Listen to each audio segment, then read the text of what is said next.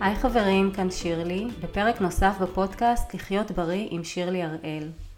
היום אני אדבר על מעידות. אנחנו מתחילים אה, תהליך של שינוי תזונתי, או שאנחנו רוצים להתחיל אה, להתאמן באופן קבוע. יש לנו המון מוטיבציה בהתחלה והרבה כוח רצון, אבל אז מגיע הרגע שבו אנחנו מועדים. או שאנחנו אוכלים לא כמו שתכננו, או שאנחנו דוחים אימון גופני שרצינו לעשות. זה יכול להיות בגלל נסיבות חיצוניות, כל מיני בלת"מים שנכנסו לנו, או נסיבות פנימיות, אה, פתאום אה, קמתי בבוקר והתחשק לי לאכול משהו מתוק או אה, מזון עתיר פחמימות למרות שלא תכננתי, או שתכננתי לעשות איזשהו אימון גופני ולא התחשק לי. אז לא קמתי מוקדם בבוקר ולא התאמנתי. כי החם, היה קר, לא משנה מה, לא היה לי כוח לצאת מהמיטה. המעידות האלה קורות. השאלה, מה קורה לנו אחר כך? איך אנחנו מגיבים לאותן מעידות? מה אנחנו עושים, מה אנחנו עושים איתן? ובדרך כלל מה שקורה לרובנו זה שאנחנו מלקים את עצמנו ונוצר תהליך של אה, ביקורת עצמית, של שיפוטיות. אה, אנחנו מנכסים לעצמנו כל מיני תכונות אה, אישיות של כן, אין לי כוח רצון, אני לא בנויה לזה, אני מכורה למתוקים, אני אף פעם לא אצליח, עוד ועוד דוגמאות שאני בטוחה שרובכם אה, מכירים אותן. לפעמים אנחנו שומרים על תפריט אה, כל כך הרבה זמן, או שאנחנו מקפידים על אה, פעילות גופנית סדירה, נניח במשך חודש, חודשיים, ואז קורית המעידה הראשונה ואנחנו כבר זהו, שוברים את הכלים, כלומר זה דפוס של הכל או כלום, וחוזרים לדפוסים הישנים שלנו. ולפעמים זה מעידה שקורית אפילו כל יום באותה שעה. אני חוזרת הביתה מיום עבודה, אני מתכננת אה, לאכול איזשהו משהו קטן, לשתות כוס תה וקצת להירגע, לנוח ומה שקורה, אני פותחת את הארון, רואה שם כל מיני אה, דברים, אה, עוגיות, כל מיני דברים ש, של הילדים לצורך העניין ולא עומדת בפיתוי, לוקחת, אוכלת ומרגישה לא נוח עם עצמי ואז אני אומרת לעצמי, אוקיי, אה, מחר כשאני אחזור מהעבודה אני אוכל איזשהו תפוח ו... וזהו, וזה לא יקרה. ולמחרת זה שוב קורה את אותו הדבר, קורית אותה הסיטואציה. אז אה, פה אני מגיעה בעצם לנקודה הראשונה שאני רוצה לדבר עליה, שבדרך כלל אנחנו מגיבים למידע בצורה של טייס אוטומטי, אנחנו לא, לא משקיעים חשיבה ואם אנחנו כן משקיעים חשיבה, זה ממש לשבריר של, של שנייה. לא משקיעים באמת חשיבה של מה קרה פה בסיטואציה, ולא נערכים סיטואציות דומות בהמשך. עכשיו, אחת המיומנויות החשובות שאנשים שמצליחים להתמיד באורך, לאורך זמן בתזונה בריאה ובפעילות גופנית אה, סדירה, אחת המיומנויות החשובות היא לדעת להתמודד עם טעויות ומעידות. כלומר, אנשים שמצליחים באמת לסגל אורח חיים, לאורך, אורח חיים בריא לאורך זמן, יודעים לקום, לקום וללמוד מהטעויות שלהם. ובמיוחד כשמדובר באוכל, אה, שפה זו התמודדות של בעצם 24-7, אוקיי? אז אה, בכלל, כשמדובר באורח חיים בריא, אז יהיו לנו ימים שאנחנו לא נאכל בצורה אופטימלית. ויהיו ימים שאנחנו לא נעשה פעול, פעילות גופנית כמו שתכננו. אה, או שלא נעשה בכלל פעילות גופנית. ו, וזה בעצם, אנחנו צריכים לזכור שזה בעצם לכל החיים. אנחנו צריכים לדעת גם להתמודד עם המצבים האלה, ולא פשוט לשבור את הכלים וזהו לחזור לדפוסים הישנים שלנו. אז אני רוצה קודם להתחיל בהיבט הפיזיולוגי, באיך הגוף שלנו עובד, כשאנחנו בעצם לא עומדים, לצורך העניין, אנחנו לא עומדים בפיתויים. אה, אני מאמינה באמת שכשאנחנו מכירים את גוף האדם, אנחנו יודעים איך הגוף שלנו עובד, אז יש לנו, קודם כל יותר, אה, אה, אנחנו יותר מסוגלים לסלוח לעצמנו, להבין מה גרם לנו לפעול כמו שפעלנו, והדבר הבא, אנחנו גם יודעים איך להתמודד בסיטואציות כאלה בפעם הבאה. אז במוח שלנו יש אזור של המוח הקדום, זה המוח הזוחלי. יש לו בעצם תפקידים בסיסיים. הוא אחראי על, על כל התפקידים ההישרדותיים, כמו למשל אה, דחפים מיניים, אה, אוכל, שינה, פחד, רפלקסים. ולעומת זאת, יש את קליפת המוח הקדם מצחית, שהיא מתחילה להתפתח בגיל ההתבגרות, זה החלק המודע שלנו. זה החלק שאחראי לכל התפקודים הניהוליים, על החשיבה והתכנון לטווח ארוך. אה, הוא אחראי על שיקול הדעת, על אה, בחירה בין אפשרויות, על יצירתיות. זה בעצם החלק הרציונלי והשיפוטי. החלק ההישרדותי נותן עדיפות להישרדות מיידית, והוא עושה החלטות שרלוונטיות בעצם לטווח המיידי. הוא מתוכנת לחפש את ההזדמנויות, להשיג את התגמול ומה יעשה לי טוב, ולא סתם מה יעשה לי טוב, מה יעשה לי טוב עכשיו. ומי שמשחק פה תפקיד מאוד מרכזי זה הדופמין. דופמין הוא נוירוטרנסמיטר, הוא מוליך עצבי שיש לו אה, בגוף הרבה מאוד אה, תפקידים. בהקשר שלנו היום, של הפרק היום, אנחנו נדבר על התפקיד שלו באותה מערכת אה, תגמול, אותה מערכת פרימיטיבית קדומה, ובעצם המוח שלנו, המוח הקדום שלנו, מפריש דופמין, והדופמין הזה גורם, גורם לנו לציפייה לקבלת תגמול. עכשיו, הוא, הוא זה שאחראי בעצם לתחושה של בא לי ולתחושה של בא לי עכשיו, לדחיפות הזאת. עכשיו, היום זה יותר מאתגר כי אנחנו חיים בחברה של שפע, יש לנו שפע מהכל. אבל תחשבו אה, בעבר, כשהאדם הקדמון היה צריך אה, לחפש הרבה שעות, הרבה ימים לפעמים, אה, לצאת לחפש את הציד, ברגע שהוא ראה איילה, הוא היה צריך לרוץ ולצוד אותה. הוא היה צריך לרצות להשקיע את המאמץ הזה ב- בלרוץ ו- ולצוד אותה. ופה בעצם אה, משחק הדופמין. היה מופרש הדופמין כדי שהוא באמת אה, יעשה את המאמץ הזה. עכשיו, אה, בעצם הוא יוצר תחושה של השתוקקות וציפייה להנאה, אבל הוא לא באמת נותן לנו את ההנאה עצמה. אוקיי? הוא משקר לנו במובן הזה. הוא, אה, ברגע שאני אכלתי את אותו מאכל, אז הדופמין יורד והמאכל הזה גם לא, לא היה כזה טעים, הוא לא באמת יצר לי את אותה תחושת הנאה או תחושת עונג ש, שציפיתי שזה יקרה. אבל הוא כן יצר לי את התחושה של סטרס. אני, עד שאני לא אוכל את האוכל הזה, אני נמצאת בסוג של סטרס פנימי שאני חייבת לאכול את אותו מאכל. והרבה פעמים אה, יש הרבה נשים שמספרות שהן יודעות שזה לא יהיה להן כזה טעים, אבל הן מרגישות שהן חייבות חייבות לאכול את האוכל הזה, כי הן רק רוצות להיפטר מהתחושה הזאת של הסטרס שלפני. עכשיו, זה לא אה, רלוונטי רק לאוכל. אם תחשבו, יש סיטואציות שאנחנו רואים איזשהו בגד יפה בחנות, ונורא נורא מתחשק לנו לקנות את הבגד הזה. יש לנו סוג של סטרס כזה, ואנחנו חייבות לקנות את הבגד הזה. אנחנו חוזרות הביתה, קנינו את הבגד, ולא כל כך, אה, לא מבינות מה, מה כל כך התלהבנו שם בחנות, למה, למה היה לי חשוב כל כך לקנות את הבגד הזה. כי בינתיים רמת הדופמין ירדה.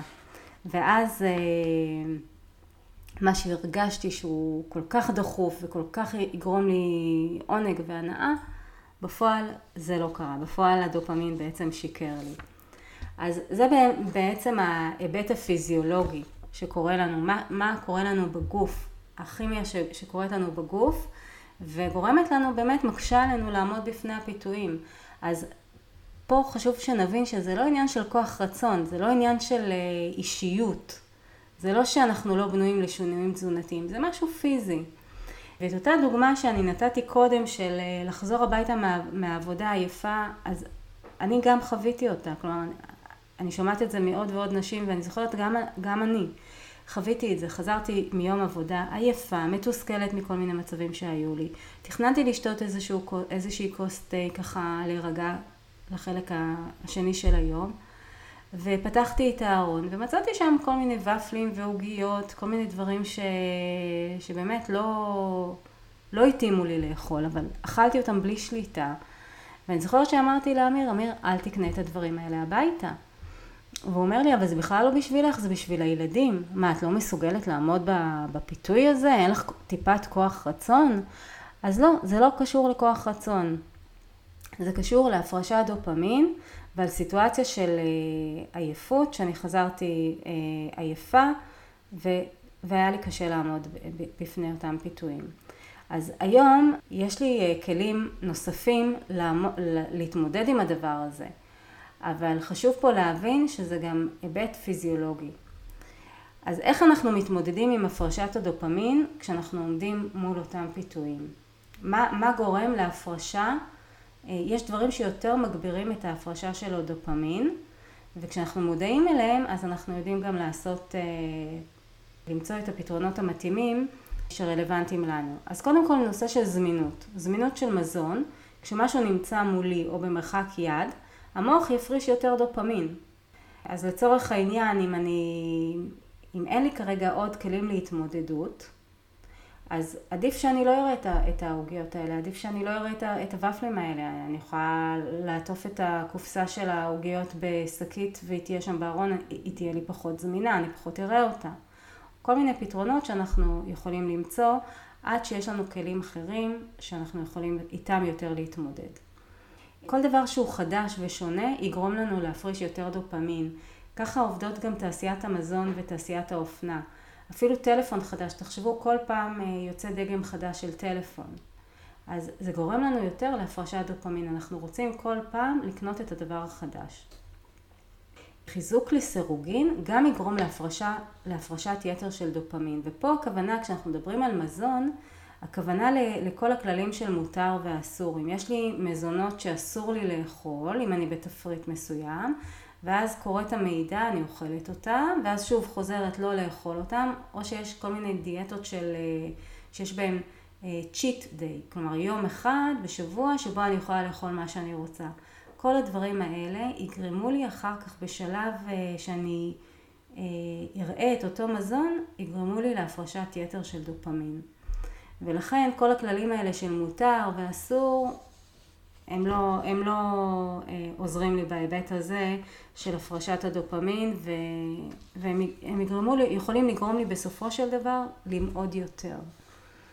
נושא של סטרס, עייפות, עומס, כל מיני טרדות שיש לנו, אה, במצבים האלה המוח עובד, עובר למצב של חיסכון באנרגיה. ואז אנחנו אה, פחות נשקיע בדברים שטובים לנו לטווח ארוך, אנחנו נעשה את הדברים ש... שקלים לנו. בכלל, בכל מה שקשור לכוח רצון חשוב לדעת שכוח רצון הוא דבר שמתכלה. כשאני מפעילה הרבה כוח רצון, או כשאני עושה הרבה החלטות, מקבלת הרבה החלטות במהלך היום, בסופו של דבר כשמגיע הערב, אני כבר, יש לי פחות כוח, אה, יש לי פחות כוח רצון. ולכן זה לא מפתיע שבשעות הערב אנחנו כבר יותר עייפים, אנחנו כבר אה, הפעלנו את כוח הרצון שלנו בכל מיני תחומים אחרים בחיים, שכבר אין לנו, אה, אין לנו כוח אה, לעשות את ההחלטות הנכונות. אנחנו הרבה יותר עייפים, אנחנו הרבה יותר רגישים, ואנחנו כביכול יותר מועדים למידות האלה. גם רעב מגביר את ההשתוקקות לאוכל. זו הסיבה שאנחנו אומרים לא לצאת לקניות בסופר כשאנחנו רעבים, לא לעשות משאים ומתנים כשאנחנו רעבים, כי אז אנחנו לא במוד של אה, העונה הקדם אה, מצחית שלנו פחות פועלת, מה שפועל יותר זה המוח ההישרדותי שלנו. אז אה, אני התייחסתי עכשיו למעידות בתחום התזונתי, אבל כמו שאמרתי, מעידות יכולות להיות גם כשאנחנו מוותרים על אימון גופני, ובעצם כל שינוי שאנחנו עושים, תחשבו על זה שיש לנו הרגלים, שעשינו אותם במשך אה, חודשים, במשך שנים, ועכשיו אנחנו רוצים לעשות שינוי. כל שינוי בעצם דורש מאיתנו לבנות הרגלים חדשים ולהטמיע אותם. אז ברור שבכל תהליך הזה של שינוי יהיו מעידות. ומה אנחנו עושים כש... איך נכון להסתכל על, על המעידות האלה ומה הכי נכון לעשות כשהן קורות. אז הדבר הראשון שהכי נכון לעשות זה למחול לעצמנו, לסלוח לעצמנו. אה, להבין שכל התנהגות שלנו מונעת מכוונה חיובית. אוקיי? גם אם אני חזרתי עייפה מהעבודה וראיתי את העוגיות האלה, אז אוקיי, חשבתי שהם יגרמו לי לתחושת אה, הקלה, לתחושת אה, עונג רגעית. זו, זו הייתה בעצם הכוונה החיובית, וזו הסיבה שלקחתי. כשאני מבינה שהיה פה גם היבט פיזיולוגי של הדופמין, שבאמת הקשה עליי ולא לא היה לי סיכוי בכלל לעמוד מול זה באותו רגע, אז אני יכולה יותר לסלוח לעצמי.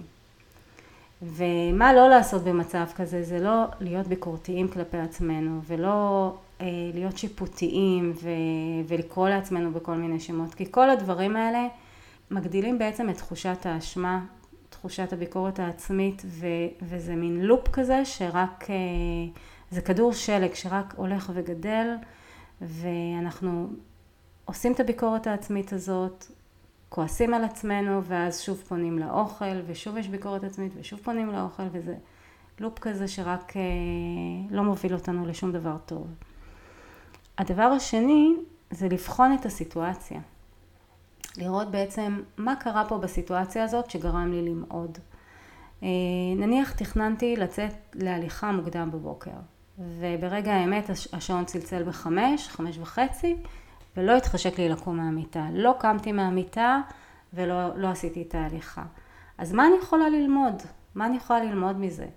אולי אני לא בן אדם של בוקר, אולי מתאים לי לעשות את ההליכה בשעות אחר הצהריים או בשעות הערב, אולי אני יכולה לעשות בבוקר אבל לא בחמש בבוקר, אולי יתאים לי לעשות את זה בשש וחצי בבוקר או בשבע בבוקר.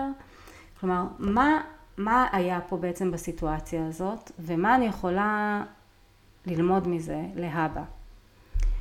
וכל הנושא הזה של מודעות, אם אני מדברת על, על הקטע של אכילת נניח בהיסח הדעת או, או נניח היה לי התקף של אכילה שהוא בלתי נשלט וחשבתי שזה יגרום לי לתחושה של עונג, חשבתי שזה יגרום לי לתחושה של הקלה וכיף.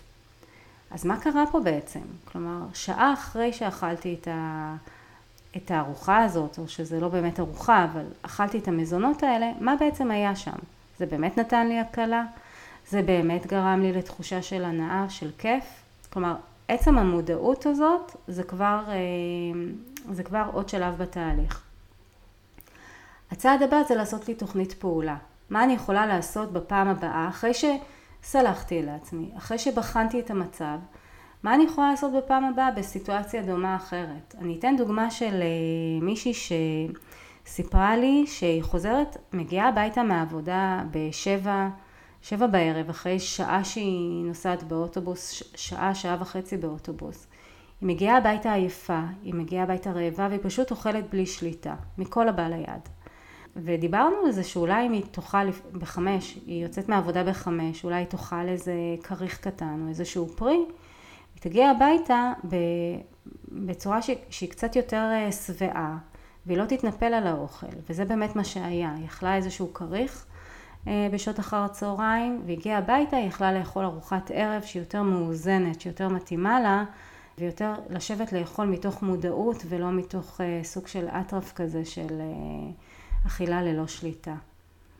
השלב הבא זה להתאמן על, על אותה תוכנית פעולה קודם בדמיון שלנו וגם בפועל בחיים האמיתיים, כלומר ככל שאנחנו נטמיע ונדמיין את עצמנו עושים שוב ושוב את אותה תוכנית פעולה שאנחנו רוצים, נתרגל אותה גם בדמיון וגם בחיים האמיתיים, אז אה, זה יישב לנו יותר חזק ואנחנו נפעל ככה בפעמים, בסיטואציות הדומות. אז זהו, אני רוצה לסכם את כל מה שדיברתי עליו היום. דיברתי על מעידות ועל כך שאחת המיומנויות החשובות שאנחנו צריכים לדעת לסגל היא לקום עם מעידות בצורה נכונה. אה, זה נכון אמרנו לגבי אכילה, לגבי פעילות גופנית ובכלל לגבי כל הרגל חדש שאנחנו רוצים אה, להטמיע. ופה חשוב לי גם להגיד עוד דבר, הרבה פעמים אנחנו שומעים על אנשים שמרזים אפילו מרזים מספר קילוגרמים אה, יפה, כן? עשרה קילו, עשרים קילו, ואז פתאום מעלים שוב את, את כל הקילוגרמים האלה בחזרה. חשוב להבין שאדם לא קם בבוקר עם עוד עשרה קילו מעליו, הוא לא קם בבוקר עם עוד עשרים קילו, כלומר זה קורה ממעידה קטנה ועוד מעידה קטנה מעוד צעד ועוד צעד שקורה ו, וחוסר המודעות הזאת או של החשיבה הזאת של הכל או כלום. ולכן חשוב לי מאוד לדבר על הנושא של מעידות. קרתה פה מעידה, לא קרה שום דבר, לא קרה אסון. לעשות את אותם שלבים שדיברנו עליהם, למחול לעצמנו, לבחון מה קרה פה, לעשות תוכנית פעולה ולתרגל אותה שוב ושוב ושוב ושוב. כלומר, גם אם ירדתם מספר קילוגרמים והעליתם התחלתם, אתם רואים שאתם מעלים אה, שוב במשקל, לא להיבהל מזה, לבחון מה קרה שם ואיך אתם יכולים להמשיך אה, לחזור חזרה למסלול. אז זהו, אז אני מקווה שהצלחתי לגרום לכם להבין שיש לנו, יש גם היבט פיזיולוגי למעידות האלה, ושחשוב שנדע ונכיר גם את הגוף איך הוא עובד, ו, וחשוב שנעשה באמת את התוכנית פעולה המתאימה. שוב, יש עוד כלים להתמודדות עם הסיטואציות האלה של אכילה רגשית, אבל כשאין לנו את הכלים האלה, אז אנחנו, אז דיברתי בפרק על הדברים שגורמים להפרשת דופמין מוגברת וכל אחד יכול למצוא לעצמו את הפתרונות שאופטימליים לו אה, בסיטואציות האלה. אז דיברתי בפרק על הצעדים האפקטיביים של התמודדות עם מעידות, דיברנו על מחילה, על בחינת מצב שהביא למידע, דיברנו על, בחינת, על בניית תוכנית פעולה אפקטיבית ולתרגל את התוכנית הזאת כמה שיותר פעמים עד שהיא יושבת אצלנו חזק גם בדמיון וגם בפועל. אני מקווה שנהנתם, אני מקווה שנתרמתם מהפרק הזה. תודה שהייתם איתי כאן. אם יש לכם שאלות או דברים נוספים שמעניינים אתכם, אני אשמח אם תכתבו לי ותשתפו אותי. ניתן ליצור איתי קשר גם דרך האתר שלי, שירלי הראל, או בדף הפייסבוק ודף האינסטגרם שלי. אז נתראה ושרק נמשיך להיות בריאים ומאושרים. כל האמור בפודקאסט לחיות בריא עם שירלי הראל הוא בגדר מידע כללי בלבד ואינו מהווה טיפול אישי או ייעוץ תזונתי אישי. לפני ביצוע ההמלצות שהובאו בתוכנית, יש להיוועץ ברופא או באיש מקצוע אחר.